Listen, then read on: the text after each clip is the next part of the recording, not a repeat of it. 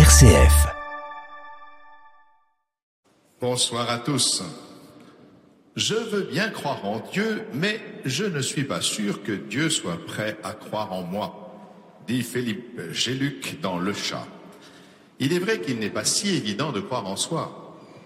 Il est plus facile que l'on croit de se haïr, écrit Bernanos. La grâce est de s'oublier, mais si tout orgueil était mort en nous, la grâce des grâces serait de s'aimer humblement soi-même comme n'importe lequel des membres souffrants de Jésus-Christ. Fin de citation. « Tu aimeras ton prochain comme toi-même, dit le Seigneur. » C'est le « comme toi-même » qu'il faut apprendre d'abord, car tour à tour nous oscillons comme un bateau ivre de l'exaltation narcissique de soi jusqu'au mépris des autres, à la détestation de soi qui nous rend incapables de nous donner aux autres. Notre place est celle du publicain qui s'aime assez pour s'estimer digne du pardon de Dieu. « Seigneur, prends pitié du pécheur que je suis. » Il retourna chez lui justifié. Notre prière est celle du pèlerin russe comme la respiration de notre âme et notre plus profonde dignité celle d'être aimé d'un amour inconditionnel. Jésus, Fils de Dieu, Sauveur, prends pitié de moi pécheur. Je remercie le chanoine de Menthière de nous éclairer pour savoir qui est sauvable.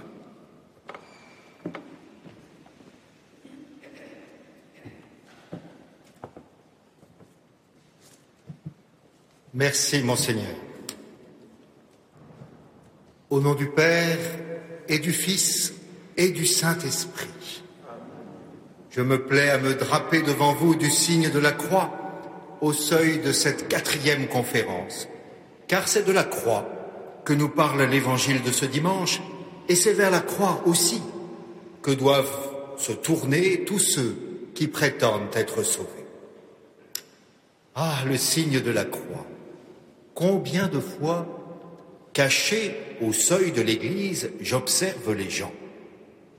Il y a les croyants qui viennent prier, les touristes qui viennent visiter, les passants qui viennent s'abriter, ou se recueillir dans le silence et la pénombre. Quelques-uns d'entre eux esquissent un furtif signe de la croix, le plus souvent bâclé, mesquin, non repérable. Oserais-je vous le dire, même certains fidèles ne hasardent plus guère que des signes de croix minuscules, lilliputiens, honteux, imperceptibles. Et quoi? Ne devons-nous pas nous habiller du signe de la croix, mettre notre fierté dans la croix du Seigneur, poser ce grand geste barrière qui nous protège de toute intrusion satanique? Il me souvient d'une des toutes premières leçons du catéchisme. Elle ne concernait pas la doctrine, mais la pratique. Que fait un chrétien quand il se lève le matin ? Il se vêt du manteau de la croix, au nom du Père et du Fils et du Saint-Esprit. Par ce grand acte audiovisuel, il place sa journée sous les meilleurs auspices. On raconte que le bienheureux Édouard Popp, prêtre belge, dont la réputation de sainteté allait bien au-delà du petit village de Mourséqueux, recevait sur son lit d'agonie d'innombrables visites venant de tout le pays. Un de ses dévots admirateurs le supplia qu'avant de quitter ce monde, le saint prêtre lui donna une photo de lui, si possible dédicacée. On vit alors l'abbé Popp, dans un dernier effort, se dresser sur son lit, décrocher le crucifix qui le surmontait, tendre la croix à l'importun en lui disant « Voici ma photo ». Priez pour qu'elle soit ressemblante. Ne cessons pas de contempler le mystère saintement épouvantable de notre Dieu crucifié. Sur la croix, Jésus n'avait plus figure humaine. Il s'était comparé lui-même, nous l'entendions ce matin, à ce serpent d'airain que Moïse façonna sur l'ordre de Dieu. Tous ceux qui regardaient l'effigie dressée sur son mât obtenaient la guérison de tout venin mortel. Il y a un commentaire rabbinique qui raconte ceci. Les serpents au désert commencèrent à mordre les mollets hébraïques juste après que les fils d'Israël, lassés de manger chaque jour de la manne, ont râlé contre Moïse et contre Dieu. Alors les narines d'Adonai s'enflammèrent et le Très-Haut déclara « Jadis, j'avais dit au serpent, tu ramperas sur le sol et tu te nourriras de la poussière de la terre. Quant à mon peuple, je lui ai donné au contraire le pain du ciel. Or que croyez-vous qu'il arriva ? Le serpent qui se nourrit de la poussière du sol n'a pas récriminé contre moi. Tandis que mon peuple, que j'abreuve des délices de la manne, s'est rebellé contre moi. Voilà pourquoi il est juste désormais que le serpent domine sur l'homme. » Qu'il y a d'enseignement dans ces vieilles histoires rabbiniques, et combien devons-nous recevoir avec gratitude le pain que Dieu donne, ce pain de l'Eucharistie, le pain des anges, ce vrai pain descendu du ciel, qui est Jésus, notre nourriture. En contemplant à chaque messe la petite hostie, nous comprenons dans la plus grande profondeur de la foi la parole immense qui nous fut adressée ce matin. Dieu a tellement aimé le monde qu'il a donné son Fils unique. Son unique, l'Évangile insiste là-dessus. Qu'est-ce à dire ? Dieu n'a pas un grand nombre de fils pour nous sauver. Il n'en a qu'un et il nous l'a donné. Il n'a rien en surplus qu'il puisse nous donner. Il n'a pas gardé par devers soi une petite part de miséricorde en surplus pour ceux qui refuseraient le Fils en qui il a mis tout son amour. Quand on a manqué un train, on prend le train suivant. Mais il n'y a qu'un train de la miséricorde, et il s'appelle Jésus-Christ. Alors ne restons pas bovins à regarder passer les trains. Paradoxalement, le refus total de l'amour, l'enfer, est rendu possible par le don total de l'amour, la croix. Nier l'enfer, c'est méconnaître ce jusqu'au boutisme de l'amour de Dieu. C'est penser que Dieu aime au fond comme nous aimons, c'est-à-dire un peu, mais pas trop quand même. Vous l'avez sûrement remarqué, dans le langage des jeunes, tout est trop. Trop génial, trop nul, trop cool. Curieusement, cela rejoint l'expression émerveillée de Saint Paul qui parle du trop grand amour dont Dieu nous a aimés. C'est du moins comme cela que la Vulgate latine a compris le texte de l'épître aux Éphésiens que nous entendions ce matin, « Propter nimiam caritatem suam », à cause du trop grand amour. De là à penser que le latin soit la langue des jeunes, quelquefois, quand on nous offre un beau cadeau, nous disons avec un sourire plus ou moins hypocrite « Il ne fallait pas, c'est trop ». Alors quand Dieu offre son propre Fils, que dire ? Dieu n'a pas épargné son propre Fils. Nous n'aurons jamais assez de toute notre vie pour méditer cela. Dieu ne veut pas la mort du pécheur, mais il permet que son Fils meure pour notre salut. Comment ne pas évoquer ici la scène superbe du film Monsieur Vincent ? On y voit Saint Vincent de Paul trouvant sur le seuil de son église un petit bébé abandonné dans le froid de l'hiver. Il apporte le nouveau-né, déjà bien mal en point, dans une assemblée de nobles dames, les dames de la charité, réunies autour de Louise de Marillac.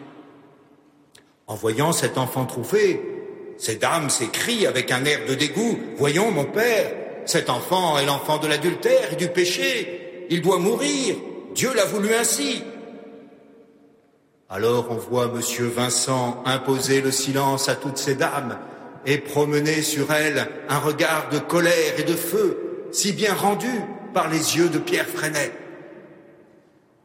Et après les avoir toutes transpercées par ce regard, il dit « Apprenez, mesdames, que lorsque Dieu veut que quelqu'un meure pour le péché, il envoie son propre Fils. » Parole superbe qui reprend comme un écho celle de Saint Jean. Dieu a tellement aimé le monde qu'il a donné son Fils unique. L'amour absolu est don absolu. Aimer, c'est tout donner et se donner soi-même. Une mélodie habile glissée sous ces paroles de Sainte Thérèse nous donne d'entendre fréquemment chanter des mots dont une musique envoûtante risque d'émousser la force.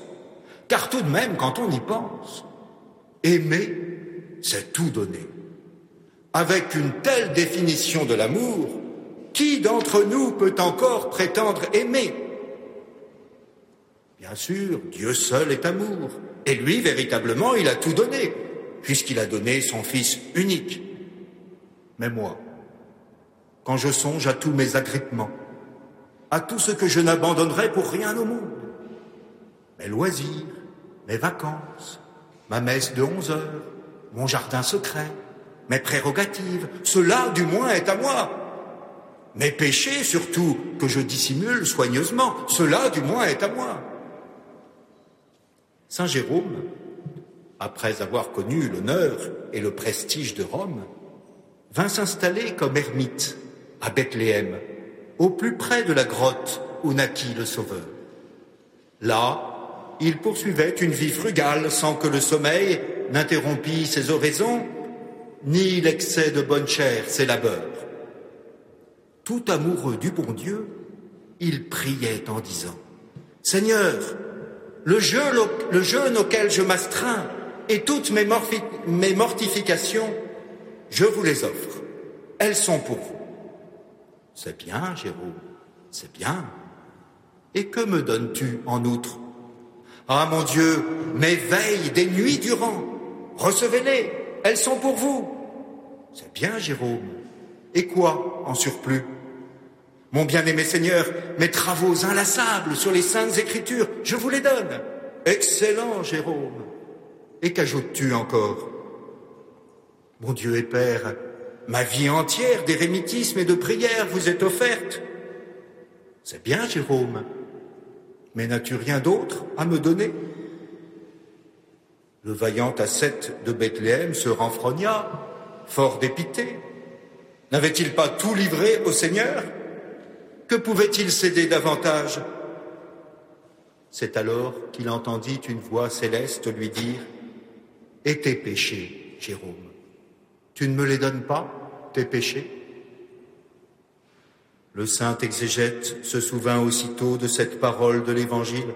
« Allez apprendre ce que veut dire, c'est la miséricorde que je veux, et non le sacrifice. » Non que le Seigneur n'agrée nos modestes efforts, il ne méprise certes pas notre prière, notre jeûne, nos aumônes en ce temps de carême.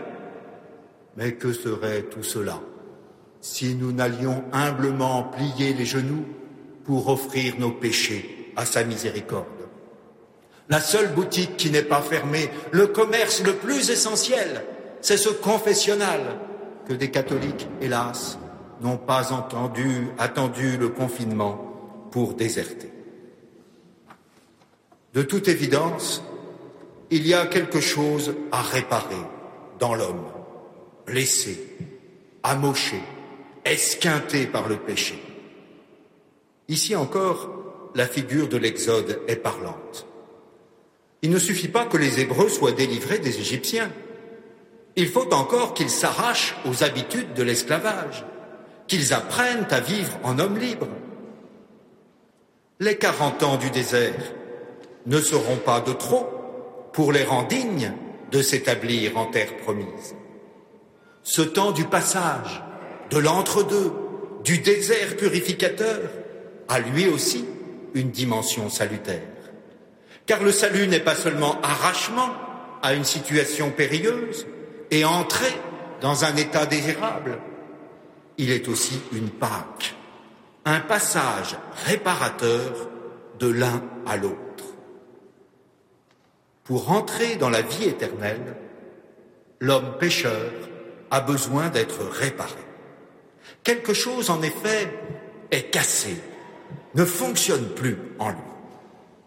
Car son péché n'est pas seulement une faute qui peut être pardonnée, il est aussi une peine, un trouble destructeur auquel il faut remédier. Saint Thomas d'Aquin enseigne que le péché est une rébellion de la volonté qui se détourne de Dieu pour se porter vers une créature. Alors que les facultés inférieures, la sensibilité, les énergies, les affections, les passions, étaient soumises à l'intelligence, elle-même soumise à la volonté, elle-même soumise à Dieu, tout ce bel organisme s'est effondré quand la volonté a prétendu s'affranchir de son rapport à Dieu. Chaque puissance, chaque faculté, dès lors, a pris son autonomie. C'est la pagaille. L'homme n'est plus maître chez lui. Sa volonté est incapable de gouverner son agir. Il est le jouet de ses pulsions anarchiques. Il fait le mal qu'il ne veut pas, et le bien qu'il veut, il ne le fait pas. L'œuvre du salut comportera donc cette part de restauration intime qu'on peut bien appeler réparation ou justification. Il s'agit de recouvrer la justice originelle, presque au sens où l'on utilise ce mot en typographie. L'homme est justifié par la grâce. Il est remis en état, rectifié intérieurement, retrouvant le bel équilibre de sa constitution intime.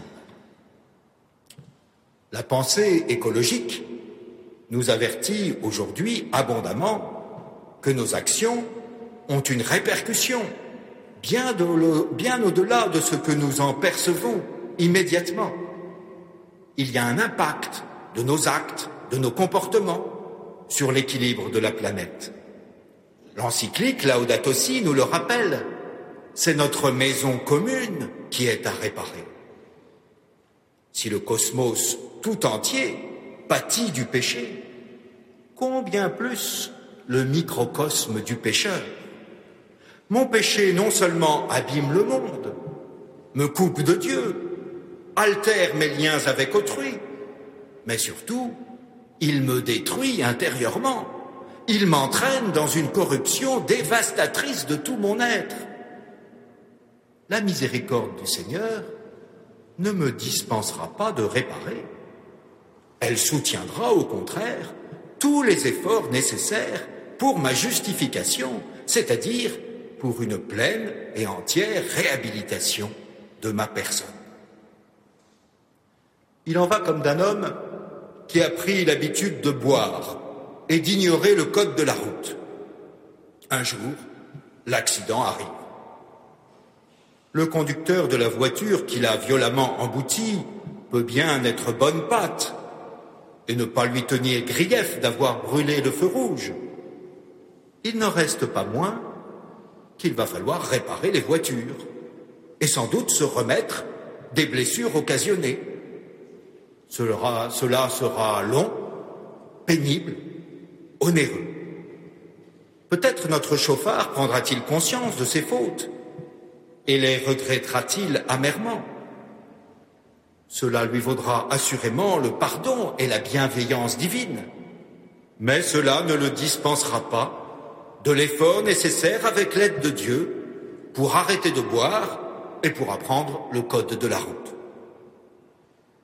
Avons-le, cet aspect onéreux du salut est largement passé sous silence. Il y a pourtant, pour chacun de nous, soyons francs, bien des renoncements pénibles à opérer. Comme l'alcoolique doit abandonner sa bouteille s'il veut recouvrer la santé, nous avons nos attachements à dénouer si nous prétendons être sauvés. Rappelons-nous ce jeune homme riche qui ne suivit pas Jésus, mais s'en alla tout triste, car, dit l'Évangile, il avait de grands biens. Il me souvient d'un vieux vicaire dont la langue avait fourché à ce passage de saint Marc, et qui lut « Il s'en alla tout triste, car il avait de grands liens ». Bien heureux lapsus, car effectivement, ses richesses liaient ce jeune homme. Il était ficelé par sa fortune. N'allons pas nous imaginer qu'une moindre richesse nous mette à l'abri d'une telle mésaventure. Comme Bossuet l'exprime admirablement, l'opulence et la disette connaissent de semblables attaches. Il en va comme des cheveux qui font toujours sentir la même douleur, soit qu'on les arrache d'une tête chauve, soit qu'on les tire d'une belle tête qui en est couverte. Saint Jean de la Croix compare l'homme à un oiseau appelé à voler librement vers le ciel. Cet oiseau a un fil à la patte qui le retient à terre.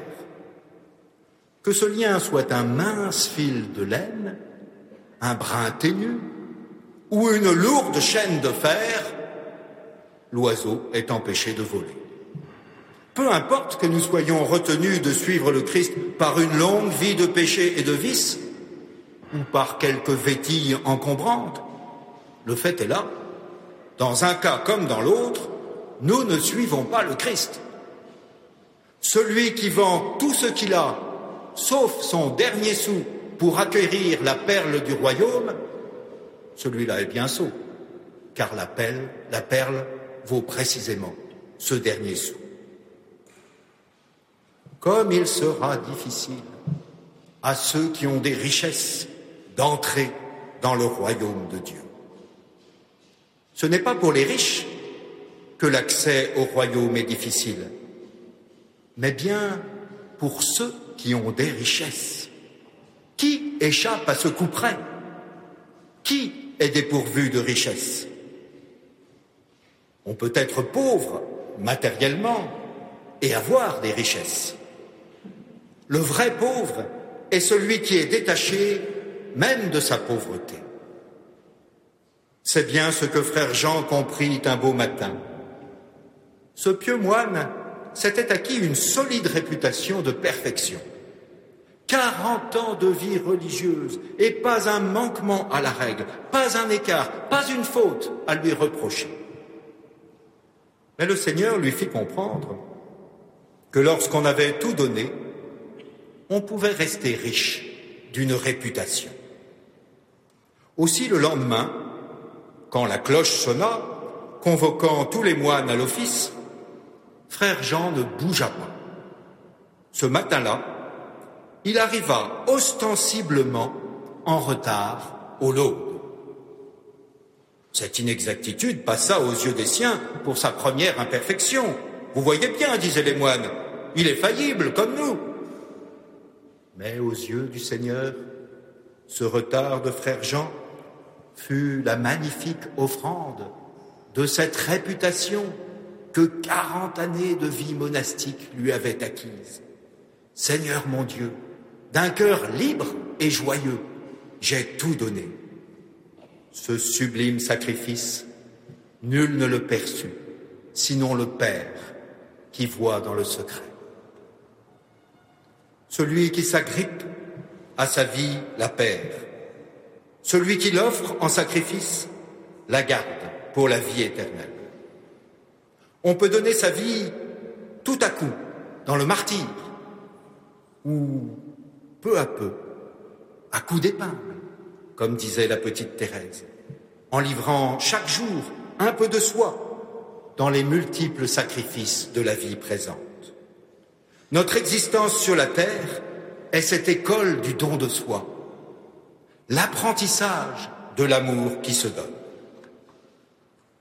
Oui, mais voilà, si la mort nous surprend sans que nous ayons fini cet apprentissage, si nous ne sommes pas encore libérés de tous nos agrippements, si nous ne sommes pas purifiés de nos tares au moment de notre décès, qu'adviendra-t-il de nous ? Quelle réparation sera encore possible dans l'au-delà ? Vous le savez, frères chrétiens, c'est à ces questions que répond le dogme du purgatoire. Le purgatoire, il ne manquait plus que cela dans la panoplie du théologien obsolète. Voilà bien une des notions, en effet, qui a le plus vieilli. En dehors d'un vieux tronc, dans un coin obscur de l'église, où on parvient à peine à déchiffrer l'inscription « Pour les âmes du purgatoire », le mot a complètement disparu du vocabulaire chrétien contemporain. Il est très urgent de sortir le purgatoire du purgatoire. Comme le romancier Vercors l'a montré dans son livre « Les animaux dénaturés », le trait caractéristique de l'humain est la ritualisation de la mort et la vénération durable des défunts. On retrouve effectivement cette dimension dans toutes les sociétés humaines. À ce propos, le fait que durant des mois de confinement, on ait envisagé de réduire au minimum, voire de supprimer, tout accompagnement du deuil, dit quelque chose d'effarant sur la déshumanisation de notre société française. D'implacables créons ont empêché que les défunts soient dignement entourés et enterrés par les leurs. On a vu trop peu d'Antigones se rebeller, au nom de leur conscience, contre les lois de la cité. De nos jours, on s'empresse souvent d'affirmer que les défunts sont au ciel, auprès de Dieu. En propulsant directement au paradis nos défunts, on s'évite à bon compte d'avoir à compatir et à prier pour eux. Sur des feuilles d'information paroissiale, on trouve l'annonce des décès de la semaine introduite par la formule « Est retourné à la maison du Père, Monsieur Intel ». Cette formulation interroge. Qu'en savons-nous? Qui nous dit que tel ou tel défunt a été jugé digne d'accéder à la maison du Père? Est-ce monsieur le curé ou la secrétaire paroissiale qui est juge du sort éternel des défunts? Ne vaudrait-il pas mieux annoncer ces décès par une invitation à prier pour les personnes décédées? Confions à la miséricorde de Dieu, Madame une telle défunte. Quand je serai morte, disait une vieille religieuse, entourée de la vénération de ses sœurs, quand je serai morte de grâce, ne me mettez pas trop vite au paradis, priez pour moi. Or, la prière que les fidèles ont toujours fait monter vers Dieu pour les défunts suppose l'existence du purgatoire. Nous ne prions ni pour les saints, ni pour les damnés, mais bien pour les défunts en voie de purification. Le purgatoire est le dogme du bon sens. Il est l'antichambre du paradis, comme un ultime vestiaire pour revêtir la robe nuptiale. Car si on peut entrer dans le palais du roi débraillé, on ne peut, en revanche, prendre part au festin des noces sans le vêtement nuptial. Dans l'église, ici-bas, on peut être dépenaillé. Mais pour entrer dans le paradis, il faut se changer. Tiens, comme l'expression française est belle, se changer. Se changer, cela veut dire communément changer de vêtements, mais plus profondément, se changer signifie se convertir. On ne passe pas d'une vie errante dans les carrefours, au palais du grand roi, sans un minimum de toilette. Il en va comme d'un homme qui sort d'une cave obscure et qui vient subitement, en plein soleil de midi. Un temps ne lui est-il pas nécessaire pour que ses yeux s'acclimatent à la lumière? Qui voudrait précipiter son passage de l'obscurité au plein jour se brûlerait les yeux. Bienheureuse providence divine qui, par le stage pénitentiel du purgatoire, prépare les âmes à jouir de la présence de celui qui nous fait passer des ténèbres à son admirable lumière. Elle prend soin de ne pas brusquer notre nature chétive, Dieu nous prépare et nous proportionne peu à peu au bonheur qu'il nous réserve. Le purgatoire n'est pas autre chose que cette école du bonheur. Seule la doctrine du purgatoire permet de comprendre la cohérence de l'aventure humaine, depuis la conception jusqu'à la vision béatifique. Ce qui se découvre, c'est un long cheminement progressif et continu vers le bonheur, une propédeutique de la joie, un développement harmonieux de toutes les vertus. Voilà notre vie, dit saint Augustin, nous exercer en désirant. Commencer ici-bas, notre ouverture au bonheur se prolongera si nécessaire, non pas en de multiples réincarnations, mais dans le purgatoire, avant de s'accomplir dans le paradis. Nous serons sauvés comme à travers le feu, dit saint Paul. Le même feu a des effets bien différents selon les êtres qui l'approchent. Il brûle la paille, purifie le minerai, fait scintiller l'or pur. Le même feu inextinguible de l'amour divin peut torturer les uns en enfer, purifier les autres au purgatoire et béatifier les troisièmes au paradis. Les âmes éprouvées au purgatoire savent qu'une purification leur est nécessaire et bénéfique. Comme le malade qui ne peut présentement avaler les mets qu'il dévorera goulûment aussitôt rétablis, elles sont, compte tenu de leur état déficient, incapables de jouir immédiatement du grand bonheur qui leur est promis. Elles sont heureuses d'être soignées dans cette infirmerie du bon Dieu dont parlait le curé d'Ars.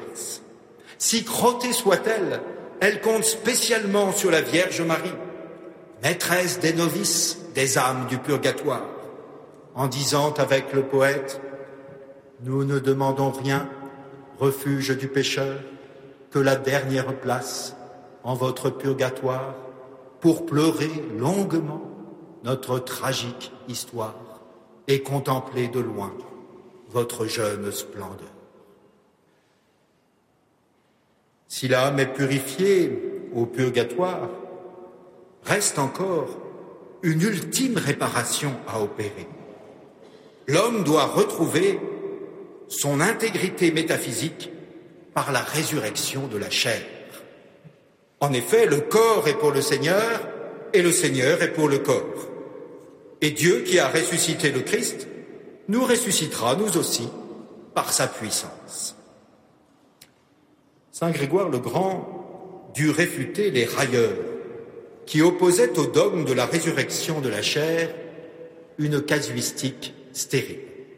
« Un loup a dévoré un homme », disaient ses discoureurs. Ce loup fut lui-même mangé par un lion qui vint à mourir. Comment démêler, en vue de la résurrection, la chair du lion, du loup et de l'homme ? Que je hais ces sottises, aurait dit Blaise Pascal. Une fois que l'on a admis que Dieu a tout créé à partir de rien, quelle est pour lui la difficulté de démêler la chair humaine des fauves et de restituer à la personne la plénitude de son intégrité. L'hilarité de nos contradicteurs tourne d'ailleurs à leur confusion. S'ils estiment que la chair humaine n'est plus démêlable de la chair des fauves qui l'ont dévorée, ils doivent considérer aussi que tous ceux qui ont mangé le corps du Christ dans le sacrement de l'Eucharistie se trouvent intrinsèquement liés au Seigneur ressuscité. N'est-ce pas ce qu'avait enseigné Jésus ? « Qui mange ma chair et boit mon sang a la vie en lui. Et moi, je le ressusciterai au dernier jour. » Le Christ fait lui-même le lien entre mendication et résurrection. Il s'agit de se restaurer dans tous les sens du terme. Le thème du boire et du manger occupe une place majeure dans toute la révélation. Le paradis n'est pas présenté dans la Bible comme une académie de subtils penseurs, mais comme un joyeux banquet de convives. Pourquoi ? Parce que l'on peut penser sans sortir de soi-même. En revanche, se nourrir suppose une radicale dépendance. Lorsque nous mangeons, nous sommes tributaires de la création qui nous fournit ce que nous consommons. Présenter l'au-delà comme un repas, c'est affirmer que le salut n'est pas l'indépendance. Tout le monde rêve d'être indépendant. L'adolescent de ses parents, l'employé de son patron, l'entreprise de ses fournisseurs, le vicaire de son curé, le corps de son âme. Mais le salut pour l'âme n'est pas de secouer le joug du divin, de vivre en autarcie, de s'affranchir de l'influence de Dieu. Tout au contraire, nous serons sauvés lorsque tout notre être vivra dans une totale dépendance de Dieu, lorsque nous nous rassasirons de son amour, lorsque sera enfin guérie en nous cette blessure narcissique qui nous rend insupportable de ne pas exister par nous-mêmes. C'est bien cela qui est à réparer, ce lien constitutif au Créateur esquinté par nos orgueilleuses revendications de self-made man. La béatitude des pauvres, c'est de se recevoir entièrement du Créateur, avec gratitude et joie. Voilà bien pourquoi l'Eucharistie est décisive. En recevant à chaque messe le pain de vie, nous faisons l'apprentissage de la radicale dépendance de tout notre être, suspendu au bon vouloir divin. Nous apprenons notre métier de sauver. Je n'ignore pas que je m'adresse à des fidèles qui ont été privés des mois durant de l'Eucharistie. Certes, si la messe n'était qu'une distraction pour personnes légèrement plus pieuses ou plus oisives que la moyenne, nous aurions pu nous en dispenser. Mais puisque le corps du Christ reçu en communion est, comme disait saint Ignace d'Antioche, pharmacon athanasias, le remède d'immortalité, l'antidote pour ne pas mourir, il est insupportable de nous en interdire l'accès pour raisons sanitaires. Il est très notable que les plus anciens pères de l'Église lient fermement la résurrection de la chair au dogme eucharistique. J'ai admiré, par-delà les siècles, nos jeunes chrétiens qui ont fait preuve de ce même sensus fidelium en se tenant aux portes des églises pour réclamer que la messe leur soit rendue. Parce que la messe n'est pas un ornement de notre foi, mais notre vie même, source de ce que nous sommes, sommet auquel nous aspirons, gage de notre salut. Quand il trouva l'église close, un matin que le curé malade ne s'était pas réveillé, le jeune Joseph Sarto resta une demi-heure en adoration, à genoux sur le seuil dur et froid de l'édifice, adorant à travers la lourde porte de chêne le Christ présent là-bas, au loin, tout au bout de la nef, dans le saint tabernacle. Il avait 8 ans. Il y croyait. Il deviendra le pape Pie X, saint Pie X, qui permit aux enfants de recevoir la communion en leur jeune âge, car il était quand même trop cruel qu'ils en fussent privés. Contre la tentation si fréquente de nos jours de voir le salut comme une libération de la chair, une évasion des limites et des contingences corporelles, l'Église oppose son dogme et sa pratique eucharistique. Qui célèbre la messe ne peut plus regarder le corps humain comme une guenille sans importance. Pour que le corps participe au salut, il faut évidemment qu'il comparaisse au jugement. C'est pourquoi la résurrection de la chair précède la parousie, le retour glorieux du Christ et le jugement dernier. que le corps n'aille pas dire « Pourquoi me réveille-t-on? En quoi suis-je coupable ?» C'est l'âme qui péchait. Moi, je n'étais qu'un serviteur. Que l'âme ne prétende pas « Quel grief me portait ?» C'est le corps qui m'entraînait vers la terre et les vils plaisirs, car le corps et l'âme seront jugés ensemble, comme deux complices indissociables. Le Talmud illustre cela par une parabole. Un roi possédait un magnifique verger où se trouvaient des fruits de premier choix. Il préposa à sa garde 2 employés. L'un était boiteux, l'autre aveugle. Le boiteux dit à l'aveugle, « Je vois dans le verger quelques fruits de premier choix. Laisse-moi monter sur ton dos et nous nous en procurerons pour les manger. » Le boiteux monta donc sur le dos de l'aveugle, ils dérobèrent les fruits et les mangèrent. Au bout d'un certain temps, le maître du verger revint et interrogea les voleurs. « Que sont devenus les fruits de premier choix ?» Le boiteux lui dit « Ai-je des jambes capables de grimper à l'arbre ?» Et l'aveugle dit « Ai-je des yeux pour voir les fruits ?» Que fit le roi? Il ordonna au boiteux de monter sur l'aveugle et les jugea comme s'il n'était à eux deux qu'un seul homme. De même, dans l'au-delà, le Tout-Puissant, béni soit-il, prendra l'âme, l'enfermera dans le corps et les jugera ensemble.